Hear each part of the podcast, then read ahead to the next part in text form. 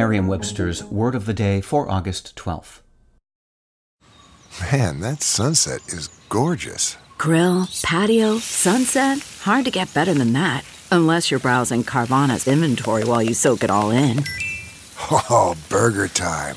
So sit back, get comfortable. Carvana's got thousands of cars under twenty thousand dollars just waiting for you. I could stay here forever. Carvana, where car buying meets comfort meets convenience. Download the app or visit Carvana dot com today. Today's word is melancholia, spelled M E L A N C H O L I A. Melancholia is a noun. It refers to a feeling of sadness or depression. It is also used to refer to a sad tone or quality that one perceives in something, such as a work of art or literature. Here's the word used in a sentence from Pitchfork by Sue Park.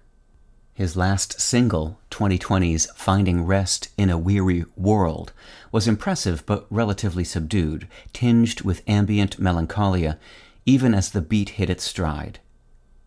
When is a word full of humor, yet far from humorous. The word melancholia traces back to the Greek melan, meaning black or dark, and chole, meaning bile. Medical practitioners once adhered to the system of humors, bodily fluids that included black bile, yellow bile, blood, and phlegm. An imbalance of these humors was thought to lead to disorders of the mind and body. One suffering from an excess of black bile, believed to be secreted by the kidneys or spleen, could become sullen, unsociable, and liable to depression.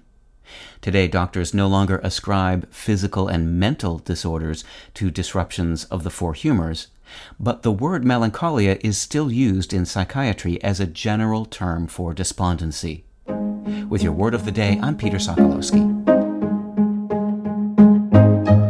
Visit Merriam Webster dot com today for definitions, wordplay, and trending word lookups.